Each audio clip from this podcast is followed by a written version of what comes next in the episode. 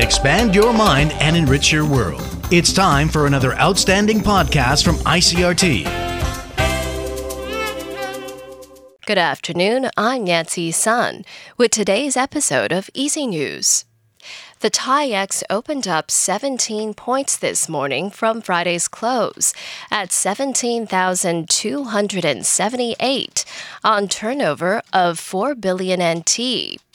The market continued to gain ground on Friday to remain above the 17,000 point mark after bucking a downward spiral seen early last week, as investors opted to shrug off concerns about troubled Chinese real estate developer Evergrande and the coronavirus pandemic. A shipment of 160,000 doses of the AstraZeneca coronavirus vaccine from Slovakia have arrived in Taiwan. The doses arrived at Taoyuan International Airport on an EVA Airways flight and were immediately transported to a designated cold chain warehouse and sealed for inspection. The European Union announced in mid July that Slovakia had pledged to donate a total of 10,000 doses of vaccines to Taiwan. However, Slovakia's Ministry of Economy late last week revealed that the country was able to provide another 150,000 doses. Health officials say the doses will be used in a planned rollout as second vaccination doses for people who have already received a first shot. Premier Su Tseng-chang is ordering a comprehensive inspection of IT protocols at the Ministry of Education and Schools. The move follows the accidental deletion of portfolios and study histories of more than 7,800 high school students from the Study History File Program. The Education Ministry says the accidental deletion occurred during a recent system update. The mistake was made by a research team at National Chi Nan University, which had been contracted to design and develop the program. The Study History File program was designed to provide high school seniors with an easier way to prepare for college applications under a newly proposed university admission system that is scheduled to be introduced next year.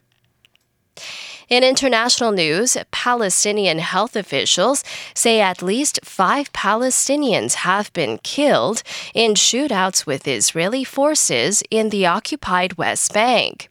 The Israeli military says it conducted a series of arrest raids against the Hamas militant group across the West Bank early Sunday. Gun battles erupted in two areas. Hamas says four of the dead were members of its military wing. It was not known if the fifth person killed, identified as a 16 year old boy, was also a militant.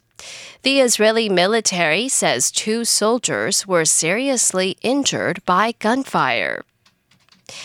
U.S. federal officials have sent a team of investigators to the site of an Amtrak derailment in north central Montana.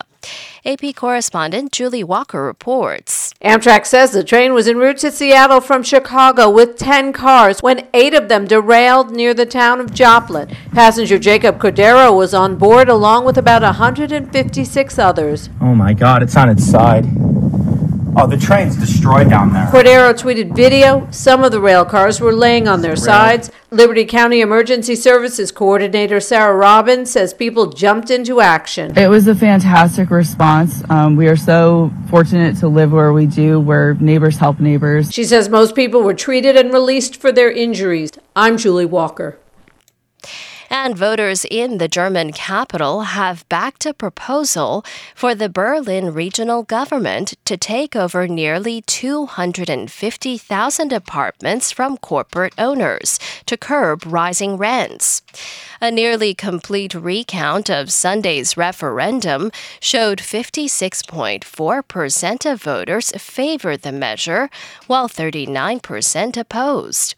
The vote forces the Berlin government to consider expropriating big landlords in a radical move to cool one of Germany's hottest real estate markets, where rents have become unaffordable for many residents in recent years.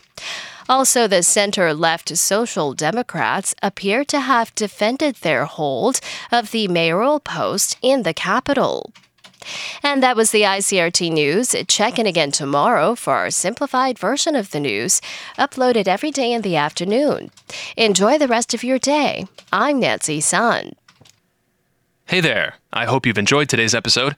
If you'd like to hear more from ICRT, you can check out our other podcasts. We've got Taiwan Talk, where we chat with a new guest every Monday, Taiwan This Week, a roundup of the news in Taiwan every Friday, and English in the News for useful English expressions explained in Chinese. For some lighter news in both English and Chinese, check out News Bites and News for Kids. And if you enjoy them, tell a friend.